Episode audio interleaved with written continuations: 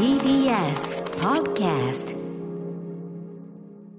4月11日月曜日、時刻は午後8時を回りました。 TBS ラジオキーステーションにお送りしているアフターシックスジャンクション、略してアトロク。パーソナリティの私ライムスター歌丸です。そして月曜パートナー TBS アナウンサー熊崎和人です。ここからは聞けば世界の見え方がちょっと変わるといいな特集コーナー、ビヨンドザカルチャーのお時間です。今夜のゲストはノーナリーブス西寺豪太さんです。こんちゃーす。こんちゃーす。ということで、新年度から聞き始めた皆さんのために改めてご紹介しておきますと、ね、私が最も愛するグループノーナリーブス、これご紹介ありますけどね。だから豪太君、はい、音楽家としても大活躍しながらですね、音楽解説、さまざまな音楽解説、この番組、僕の番組ずっとお世話になりっぱなしでございますという、ということで、月1でいろいろね、解説していただいているということでございます。改めて熊崎さんから西寺豪太さん、プロフィールご紹介お願いします。はい、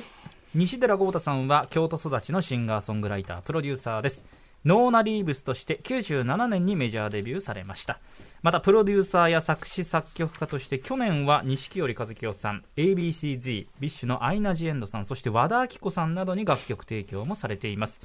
また Amazon ミュージックではポッドキャスト西寺豪太の最高ファンクラブを定期配信されています。はい、さらには近年はね、絵の方もね、個展を開かれたりというようなもの、大活躍でございます。はい、あと昨日発表されたのが星屑スキャット、ミツマングローブさんがやられてるボーカルグループのプロデュースと新曲作詞作曲、来月5月4日に配信されるバッドパラダイスという、もう歌丸さんが絶対好きな曲を作らせてもらったので、昨日発表になってました。はい、すごい。はい、そちらも楽しみにしております。本当にとにかくね、全方位的に活躍中のでございます。ということで、そんな豪太君にはですね、この番組では、80s ポップ、80s に限らないけどね、いろんな様々な洋楽アーティストを豪太君なりのやり方で切り口で掘り下げるという特集。特にここの、数年というかな、1年ぐらいは 80s ポップ戦国武将図鑑ということで、豪太君のメインフィールド、80s を中心に、今まで取り上げてなかったアーティストを掘り上げようじゃないかみたいなことをやってますよね。そうですね。で、今年になってから、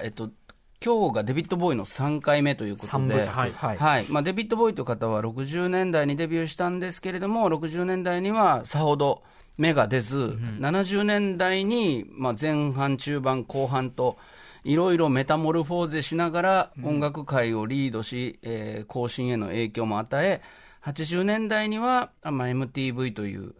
ラジオがテレビ化したような、楽曲を一曲一曲絵で見るような時代が来た時も、レッツダンスという、代表的なアルバムで、特に黒人音楽と白人音楽とか、イギリスとアメリカとか世界中の音楽をこうミックスしてつなげたみたいなアーティストなので、どこの時代を語るかによって切り口も違うし、好きな時代がここだっていう人も違うし、なので80年代の音楽を話している時にも出てくるんだけど、それ以前の話もしなきゃいけないということで、ちょっと時間がかかって3回目になっているという感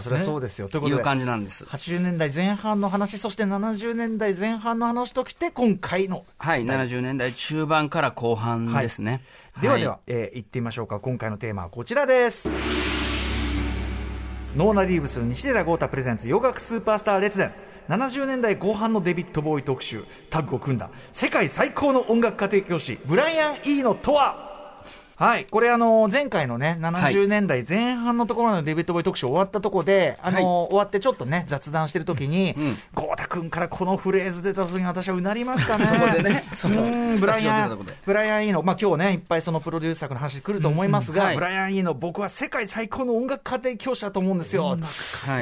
れは来たと思ってね。もうすっかり僕ブライアン・イーノ特集だと思い込んでたぐらい。いやでもね、これまたね、ブライアン・イーノっていう方はデビッド・ボーイさんだけじゃなくて、デビッド・ボーイとの仕事ではプロデューサーというか、本当にコラボレーターとして、ま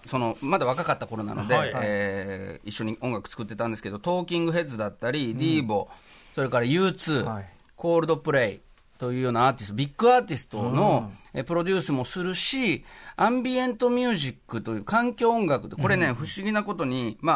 今となっては当たり前なんですけど、聴いてもいいし、聴かなくてもいい音楽っていうのも提唱した方なんですよね。なんか一生懸命聴こうと思ったら楽しく聴けるけど、もう聴き流してもいいような音楽っていうようなことで、だからビッグバンドの大ヒット曲、大まあ、メガスターを生み出すためのプロデュースもできるし、うんうん、誰よりもそのなんていうのかな、こう通な実験的だったり、ね、ニッチなこととか新しいことも両方成功するっていうような、ポップだし超アーティスティック、うん、両方できちゃう。そうなんですよ。しかもあとさ、アーティストの結構キャリアの大きな、はい、なんていうの、転機になるようなというか、うんね、そのブライアン・イーノがいたからこういう感じみたいなのが大きいですよね、はいはい、やっぱね。そうなんですよね。だからもともとやっぱまあそのまあアーティストによってはやっぱりある程度色がもちろん強い人なので、はい、うん、喧嘩になったりとかトラブることももちろんあるんですよね。いやそれ僕が動かしてないで答案書いてますやんみたいな、その家庭教師あんた持ってますやんっていうので嫌がる人もいるんですよ。家庭教師だから鉛筆を手もそうそう、答え書いてるのあなたですやんっていうのもあるんですけどでも結果後から考えたら、もうそのアーティストにとっての傑作になってることがやっぱり多いしで、うん、U2 のボノさんなんかは逆にそのアイルランドのグループで割と朴突なメッセージ性とか歌とか、まあ、それぞれスーパーミュージシャンが4人集まったすごいグループなんですけど、まあお世辞にもスタイリッシュなグループではなかったんですよね。だから僕はアートスクールには行かなかったけどいいのという学校に行ったっていう名言を残してるんですよ、まさに、うんうん、なので、まあ、U2 なんかは逆に言うとそこでいいのさんがやろうとしてる、うん、まあおしゃれというとあれなんですけど、うんうん、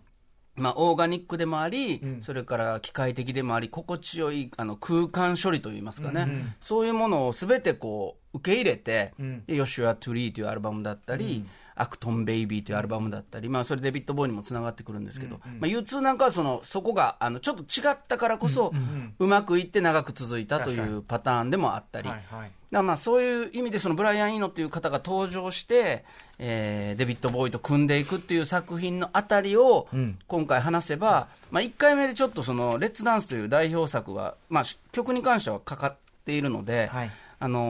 つながっていくかなと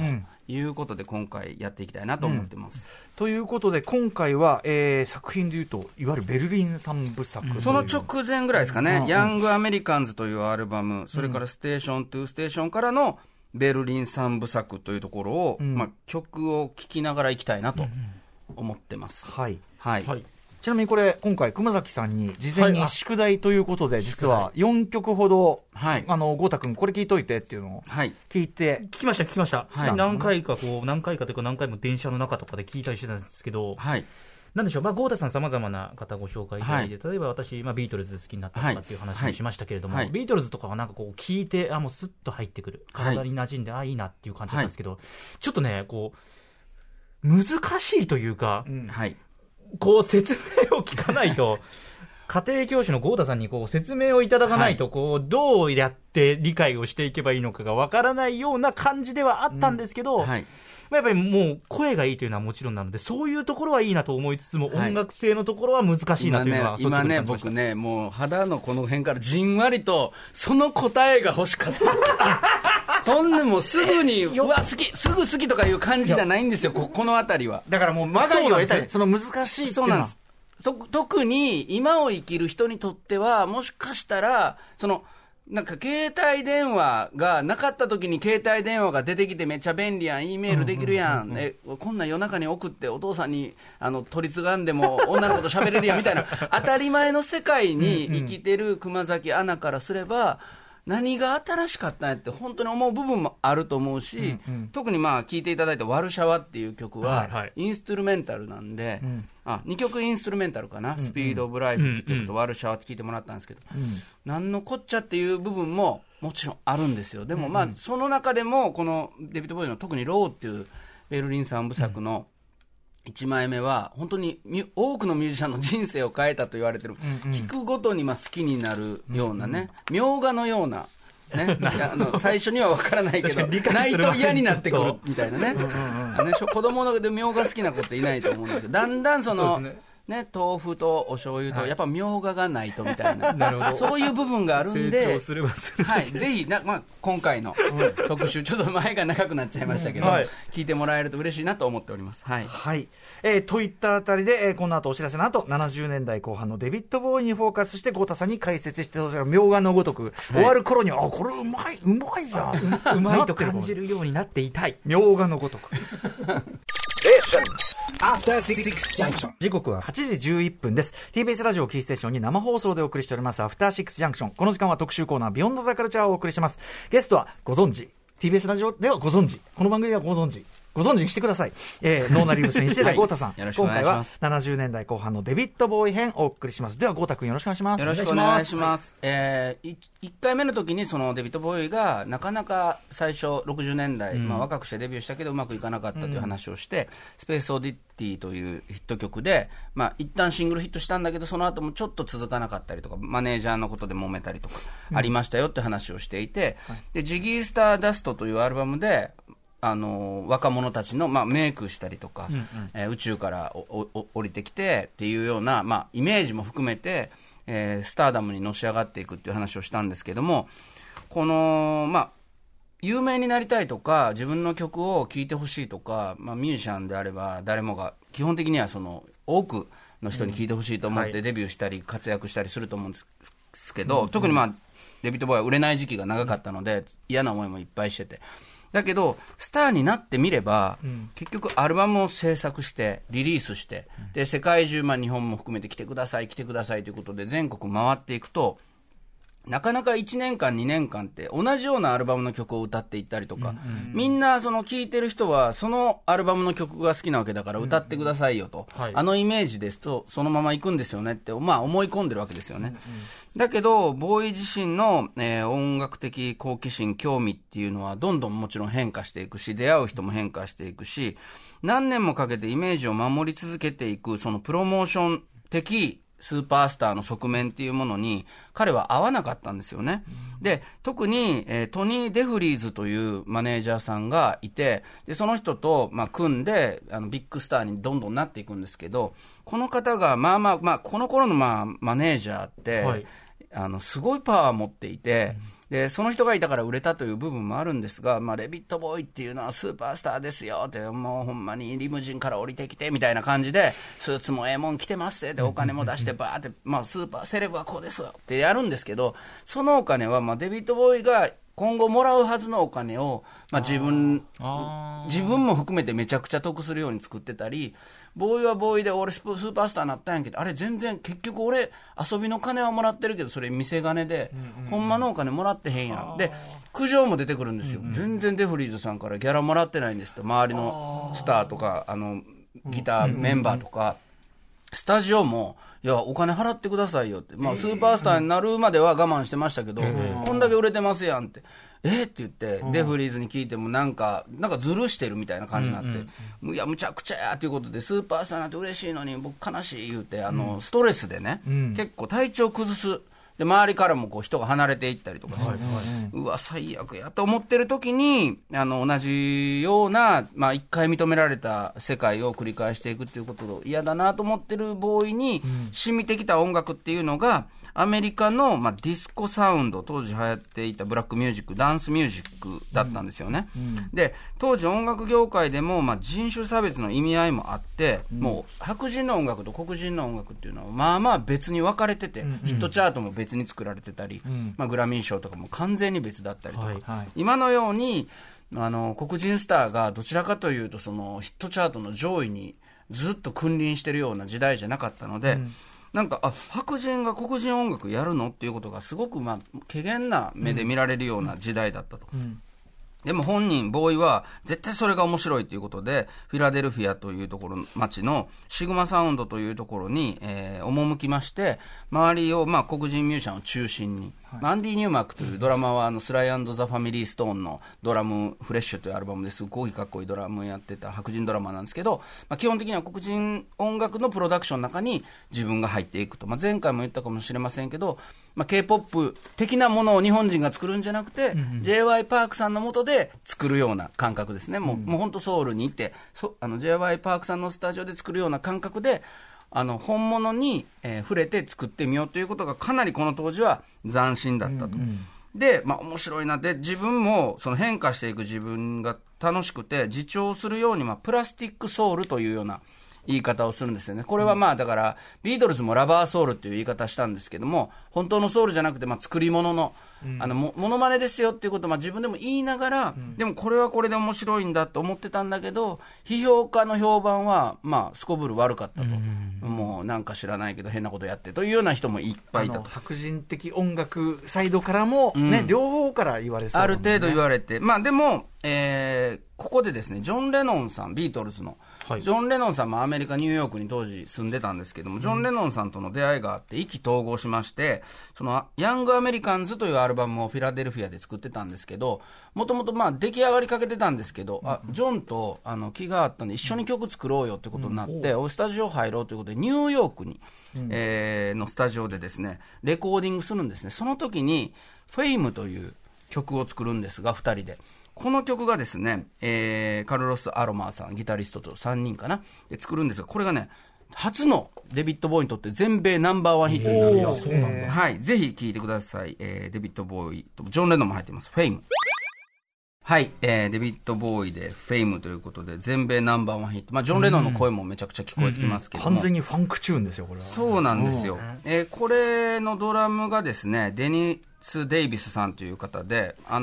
アルバムのほとんどはアンディ・ニューマークさん、さっきも言ってたんですけど、スライ&ザ・ファミリーストーンのフレッシュ叩いてた、まあ、白人ドラマなんですけど、このデニス・デイビスさんがニューヨークセッションは叩いてて、この後ずっと、スケアリー・モンスターズという80年のアルバムまでこのドラマーがずっとデビッド・ボーイのサウンドを、担っていく、ドラムサウンドを担っていくという、まあ、出会いもありまして、これがね流行っただけじゃなくて、これもう面白いんですけど、このフェイムをラジオで聞いてたパーラメントのジョージ・クリントンさん、リーダーですね、うん、これねファンクはつらいよという彼の自伝があるんですけど、はい、この自伝の、まあ、174ページに載ってるんですが、ラジオでデビッド・ボーイのフェイムを聞いた時にひらめいたんだと、うん、ギブアップ・ザ・ファンク、ギブアップ・ザ・ファンクっていう、でだってだって、はい、もうむちゃくちゃかっこいい曲なんですけど、これはむしろデビッド・ボーイのフェイムをラジオで聞いた、ジョージ・クリントンがおい、ドラマーのジェローム・プレーリーさんと一緒にラジオ聞いてたから、おいこのビート覚えとけってそのドラマーに命令して、でジェロームがビートを覚えて、それで共作者としてジェロームは、クレジットされてる理由の一つだと。でスタジオに戻ると俺たちはビートをアレンジして再構築して作ったと。フェイムのビートが元になってギブアップしたファンクになった。そうなんですよ。これがだからパーラメントのこの本人のジョージ・クリントンさんのまあ伝記にも書いてあるんで、つまりそのまあもちろんプラスティックソウルで白人が黒人側に乗り込んだりしてイギリス人の2人ジョン・レノンとね。デビッド・ボーイが、まあ、カルロス・アルマーさんは黒人ギタリストですけど、まあ、でもブラックミュージックに憧れた2人、ね、憧れた2人が作った曲をラジオで聴いたジョージ・クリントンさんがええやんけと、これでこんな感じで作ろうって言って、だからその行ったり来たりがもうすでにこの時点で行われてると、さっきファンクって言ったけどだってファンク総本山ですよ、そんなパーラメントなんて、その方がってことですもんね、そこで、まあ、その気がついてこれ面白いじゃないかということで取り入れて、でそんなようなこともありながらだんだん結局黒人音楽と白人の音楽が混ざっていくっていうことの、その80年代もそれ以降はそれしかないというか、それがもう基本なので、それをまあそのデビッド・ボーイという人は割ともう初期から気がついてこうミックスしていくべきだということを実現した人であり、白人アーティストとして初めてソウルトレインという黒人アーティストが演奏してみんなが踊ってるみたいな、素敵な番組があるんですけど、そこに出演して、まあエルトン・ジョンさんは俺の方が早く出たって言ってて、まあ実際調べたらエルトンの方が早かったっぽいんですけど、でもまあそのデビッド・ボーイもすごくその出てきて、ゴールデン・イヤーズという次のかかる曲を聴いてもらうと、このミニマルでループミュージック的なディスコチューンでもうむちゃくちゃかっこいい曲なんですけど、これを歌ってるデビッド・ボーイがすごくインパクトあったので、ソウルトレインで歌った曲を次の、1976年のステーション・トゥ・ステーションから聴いてもらいましょう。ゴールデンイヤーズ、はい、アルバムステーションステーションからゴールデンイヤーズ、この曲僕本当指折りに好きな曲でめちゃくちゃかっこいいと思うんですけど、ヤングアメリカンズ以上にもともとデビッド・ボーイさんが持っていたイギリス的な要素と、アメリカのダンスミュージックだったりディスコミュージックだったり、ループ音楽的な心地よさっていうのがこうよりちょっと新たな次元でミックスしたようなアルバムがこのステーションステーションだったんですが、この頃ロサンゼルスで、そういういわゆるセレブ的な生活をしている間にこうドラッグカルチャーの中のもう重要人物みたいにデビッド・ボーイがなっていて、もうそんでヘロヘロになってもうガリガリで痩せて、もう体調もどうやねんということで、こっからもうちょっと離れた方がいいんじゃないかとかような思いが、デビッド・ボーイさんに出てきます。その時に、自分の故郷である、ヨーロッパの音楽というものにもう一度回帰したいというような気持ちが、彼に出てきたと。そして、先ほどからベルリン三部作と話していましたけれども、はい、ベルリンの壁、西ベルリンのベルリンの壁のギリギリのところにあるハンザスタジオというところでレコーディングをする、ローというアルバムの制作に取り掛かるようになっていきます。で、この時代はイギー・ポップさんという、デビッド・ボーイにとっての、パートナーというか、素晴らしいアーティストなんですが、とブライアン・イーノさんという、先ほど言っていたアレンジャーでありプロデューサーであり、すごいミュージシャンなんですけども、彼との出会いということで、デビッド・ボーイはどんどん覚醒していくと。で、イギー・ポップのプロデュースをしてあげたり、逆にブライアン・イーノは手伝ってもらったりということで、この1977年にベルリンで作った音楽っていうのがすごく世の中に衝撃を与えるんですけど、特に、衝撃を与えたのがこのハーモナイザー H910 っていう、イーブンタイドというメーカーが出しましたハーモナイザーという、エフェクターという機械なんですね。このマシンが実は、まだヨーロッパに2台しかない時にデビッド・ボーイさん、トニー・ビスコンティさんというプロデューサーが持ってまして、これは絶対使えるということで、スタジオに持ち込んだんですよ。パリのとても古いお城で新しいアルバムローの制作が始まった、ボーイから、君は何持ってくるのってちょっと釜かけられたトニー・ビスコンティさんが新しい何か持ってきてくれんのかと聞いたので、時間の構造を変える新しいオーディオの武器を僕は持っていくよとデビッド・ボーイにトニー・ビスコンティさん答えた。それがイーブンタイドハーモナイザー H910 だったと。地球上で最も恐ろしいスネアドラムの音を生み出すのに役に立っただけじゃなく、いいのにインスパイアされたアンビエントミュージックにも広く使用された。当初ヨーロッパに2台しかないもののうちの1台だったので、何人ものレコードプロデューサーの友人がどうやってこのスネアサウンドを得たんですかと尋ねてきたけど、6ヶ月間秘密を守り通した、その頃にはハーモナイザーがヨーロッパにも入ってきてたと。で、これがさっきね、熊崎アナに、携帯がないかった頃のみたいな話したのはそういうことで、ちょっとね、このイーブンタイドの、オフィシャルホームページにこの機械使ったらこうなりますっていう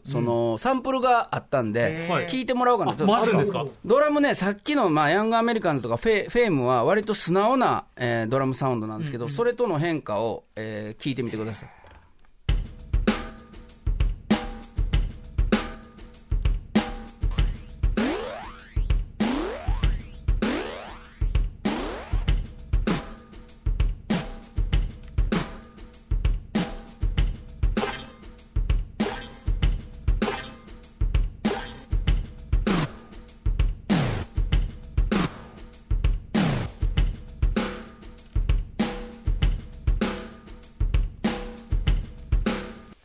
こういうことっていうのが、この80年代になっていくと、これがどちらかというともう当たり前といいますか、これがある世界が当然、今も多分今撮ったビートのダンダダダンっていうところにいろんなところにエフェクトみたいなのがかかってたけど、それってことですよね。そうですそうです。ボインボインとかなってるでしょ。あそこってことね。ピッチシフトって言ったりするんですけど、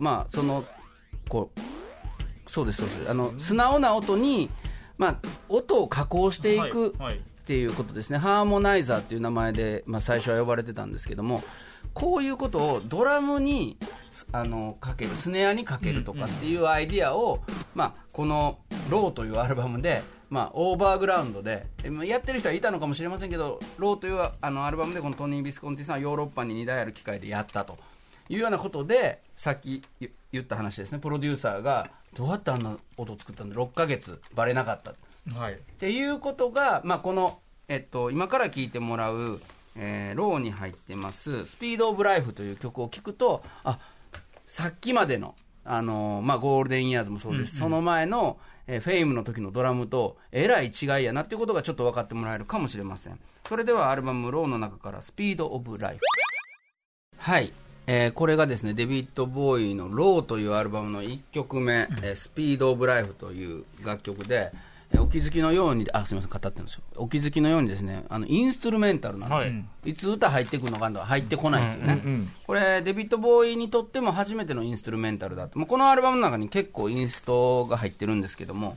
うん、それは、まあ、デビッド・ボーイもこの頃にクラフトワークというドイツのグループにものすごく影響を受けて、自分たちもそういう音楽やりたいと思ってたこともあるでしょうし、うん、ブライアン・イーノの影響もあるんでしょうが、このローというアルバムは、まあ、作った時はなんやこれ歌入ってへんやないかということで、レコード会社からこんなん売れるかいって言われたんですけど、うんうん、その大爆発のヒットかどうかは別として、ものすごくこう評価は高く、なおかつその売れないってこともなく、デビッド・ボーイいいやないかということで、この新しいデビッド・ボーイっていうのは実はすごくこう受け入れられると言いますか。でこの、デビッド・ボーイのローを作ったハンザ・スタジオ、先ほどもそのベルリンの壁のギリギリのとこにあったよっていう話したんですけど、ここはね結構有名なアルバムがたくさんレコーディングされてまして、デビッド・ボーイのロー、それから同い年に撮ったヒーローズという次のアルバム、デペッシュモードのコントラクションタイムアゲインだったり、日本でいうとね、ボーイの、あれボーイね、バンドの方のボーイの、ボーイのボーイというアルバムで、まあ、僕らボーイのボーイとかよく言ってましたけどね、そのアルバムも1985年にここのベルリンのハンザスタジオで作られてますし、先ほどもちょっと言ったんですけど U2 の、アクトンベイビーという、割と彼らの、キャリアの中でもそれまでのどちらかというと壮大で真面目で熱い、U2 みたいなものが、もうちょっとこう資本主義の塊みたいな、ものすごくこう派手な衣装を着て、急にこうなんていうのかな、ダンスビートと混ざってというような。僕はこのアクトンベイビーとその次のズーロッパっていうアルバムがすごく好きなんですけど、この U2 の変化したその、まあ、ブライアン・イーノがプロデューサーとしての一人として関わってるんですが、うん、そのアクトン・ベイビーも1989年の11月にベルリンの壁が崩壊した後、直後の1991年にそこで U2 もレコーディングしてるというような、うん、まあ、場所としてもすごくこう意味がありますし、ブライアン・イーノという人にとっても意味がある、場所で撮ったのがこのベルリン三部作の、第1回目のローというアルバムであって、その中には A New Career in a New Town っていう曲もあって、 まさにそうな、新しい街での新しいキャリアという言葉もありますし、だからやっぱりデビッド・ボーイという方の魅力というか、まあ、好きなファンの人がたくさんいるという理由の一つに、まあ、なんか自分の人生と重ね合わせても、それまでまあ認められてたり、これいいよと言われてたことを全て捨てても、街も変えても新たなことに取り組んでいって、うん、これが一番面白いやないかということを、うん、新たなパートナーと作っていくという、うん、でそれでまた後々の人がそれを真似していくというか、影響を受けていくということで、非常にこれ勇気出るようなアルバムで、僕もこのローもこの1ヶ月聴きまくってるんですけど、うん、改めて素晴らしいなと、うん、で特に、まあ、今その戦争もありますけれども、ちょうどこの東ドイツと西ドイツのその中間、ベルリンの壁の横で、デビッド・ボーイさんはレコーディングしてましたので、はい、トニー・ビスコンティさんプロデューサーが言うには、ベルリンは4つに分かれていて、最も悲しいのは東側だったと、うん、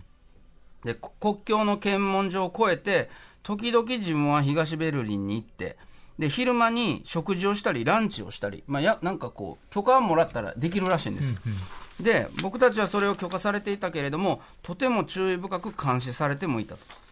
最も絶望的だったのは、西側に戻ろうとしたとき、車道に沿って東ベルリンの人たちが並んでいて、白昼堂々と車のトランクに入れてくれないか、車の底にしがみついてもいいかと懇願してきたと。そういう、ランチタイムとか休憩時間も経ながら、いろんな場所を見ながらレコーディングしていってた時期だったんだということですね。仕掛けでね、はい、壁を越えて地帯を行ってた、ね、ブリッジオブスパイも出てきましたけどね、はい、そういうあれだよね、うん、はい。それではですね、もう一曲ちょっとインストゥルメンタルを少し聴いていただきたいんですが、これはもう僕はもう本当にすごい曲だと思うんですが、ちょっと本当に1分2分聴、いていただくんですけど、まあ、なんじゃこれと思うかもしれないんですけれども、はい、もしチャンスがあったらストリーミングサービスでも聴いてもらえると嬉しい曲で、この曲はどちらかというとブライアン・イーノさんが作った曲にデビッド・ボーイが後にこれいいじゃないかという、まあ、ちょっと別にダジャレを言ったわけじゃないです。これい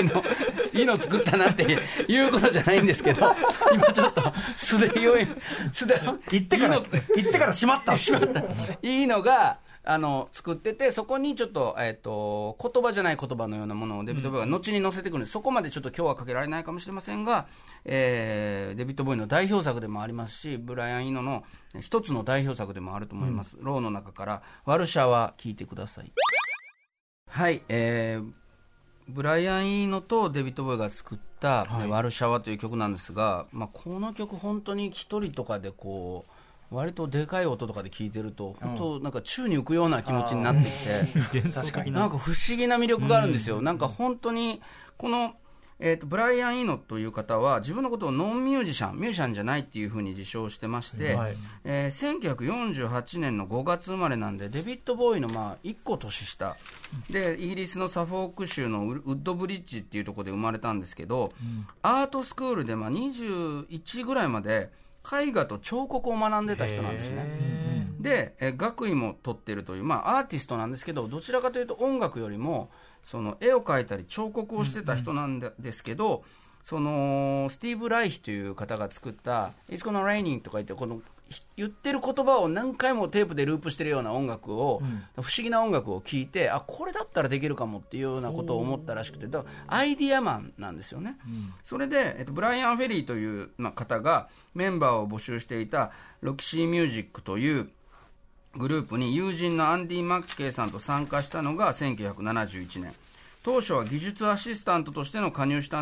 だったんですが、シンセサイダーだったりテープの操作、なんかちょっとノイズを出したりとかいろんなことをやって、で派手な羽を生えてるような服を着て、それからメイクもバッチリして、うん、で、まあ、ステージの上で割とこう他の人はちゃんと演奏してんだけど、不思議なことやりながら変な音出しながら踊るみたいなことで、そのブライアン・フェリーという方が中心のグループではあるんだけど、それをまあ越すぐらいなんかすごくトリッキーな人気を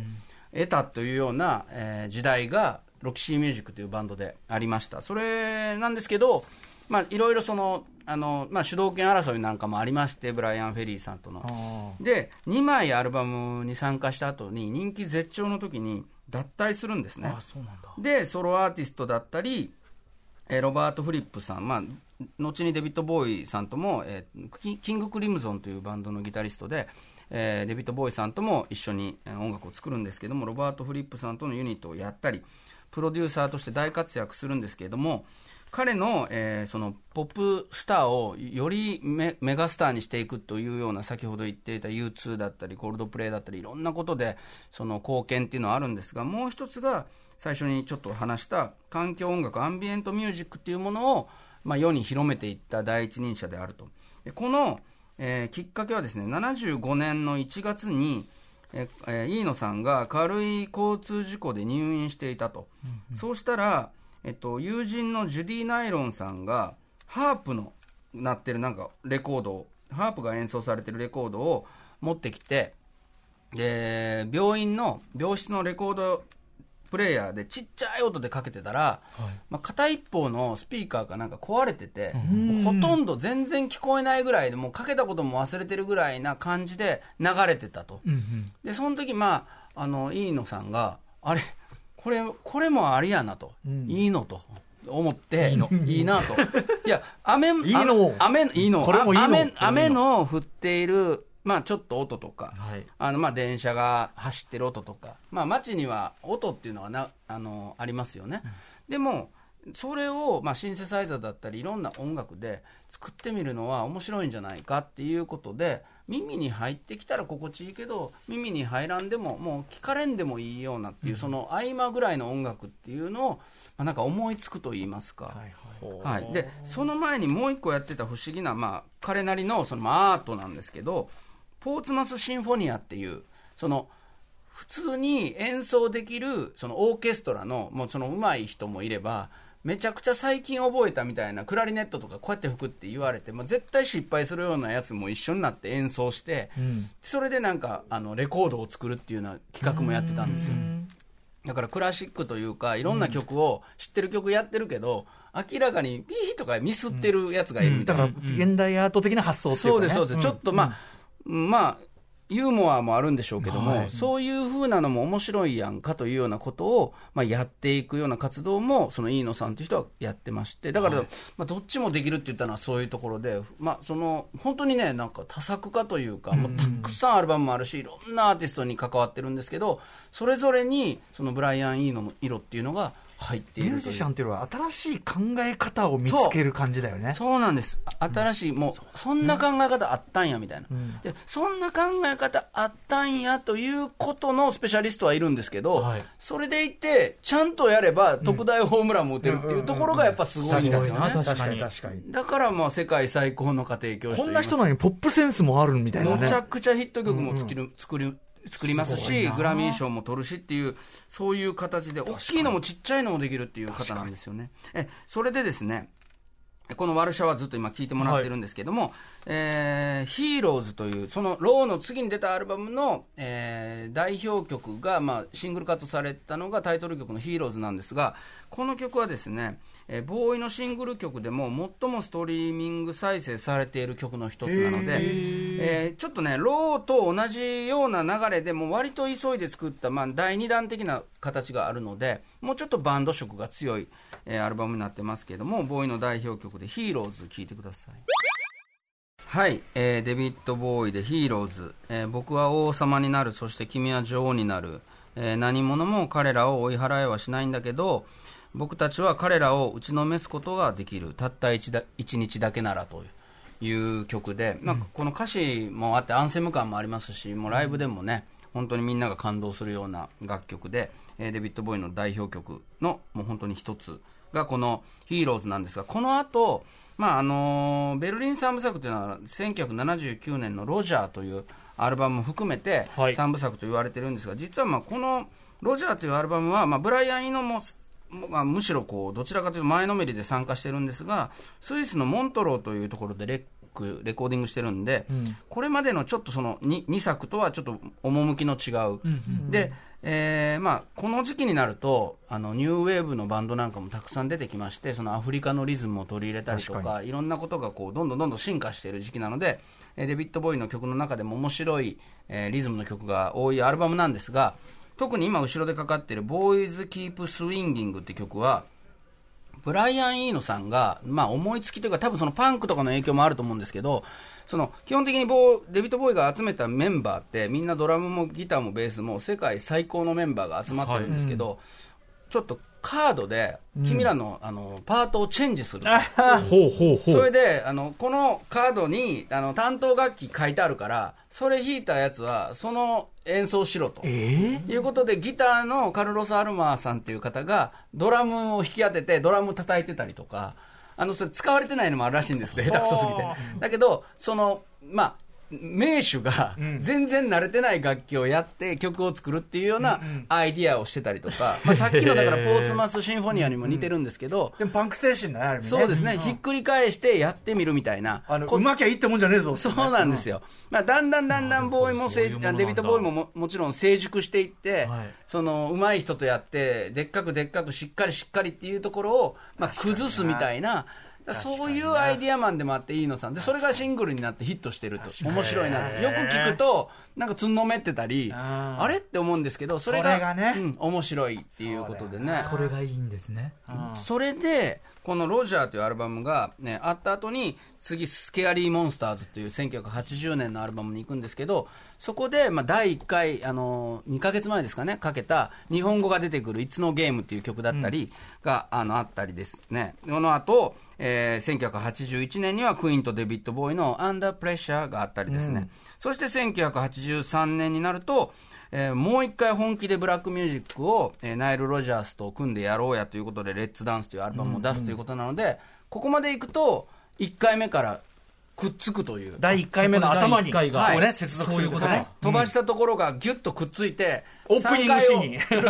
ンパルプフィクションじゃないけど、うん、戻ったってぐるぐるちょっともし聴ける人はぜひ聴きながら、ここから1回目聴けばちょうどこの続きってことですよね。そうなんですよ。 この続きにが途中から話してるの で、 そうですよ、ね、すっ飛ばしますっていうところを前回と今回で話したのではい、はい、ちょっとそれでレッツダンスの意味も聞こえてくる意味も変わってくると思うんですよ。この旅をいろいろ音の旅を続けてきたっていうのはあれだもんね。あとのレッツダンスで、うん、なおかつこのヤングアメリカンのさっきフィラデルフィアにいて撮りましたよっていうのが1975年なんで、うんうん、レッツダンスまで8年しか経ってないんですよ、うんうん、その間にさっきのワルシャワとかもいろんなことあって、うんはい、変化しながらまあ、ダンサブルでポップでズバーンって弾けるレッツダンスに至ってるっていうのが、うんうんうん、このデビッド・ボーイの面白さであり、はい、パッとここだけ切って話すっていうのができない、うん、まあ面白みでもあるというか、その難しさでもあるというか、うんうんね、でまあその後そのブライアン・イーノという方との出会い話しましたけど、いいのはいいのでデビッド・ボーイと離れてもどんどん新たなアーティストとの組み合わせだったりご自身の動きだったりで世界の音楽に影響を与えていくよということなんですけれども、うんうん、はい、うんはい、いやということでいかがでした、熊崎君。全くこれ何なんだ、特にワルシャワとか聞いてこれ何なんだってちょっと思ってはいたんですけど、はいはいはい、もちろん思います。これやっぱり説明聞いて、まあ、音楽を完璧に理解できるってことではないんですけど、やっぱ流れを聞くと、はい、受け手の意味合いは変わりますし、ちょっとね一人で疲れて帰る、まあ、車の中とかでワルシャワ聞いてください、はい、ちょっと宙に浮かぶんで幻想的なね空気感とか、ローの B 面は非常に癒されるんで、はい、心に染みてくるんで、瞑想に、ね、あれなんでこれ俺だんだん好きになってるっていう部分があるんですよ。なんか、ね、知ったように聞けるというか、いやこの1時間で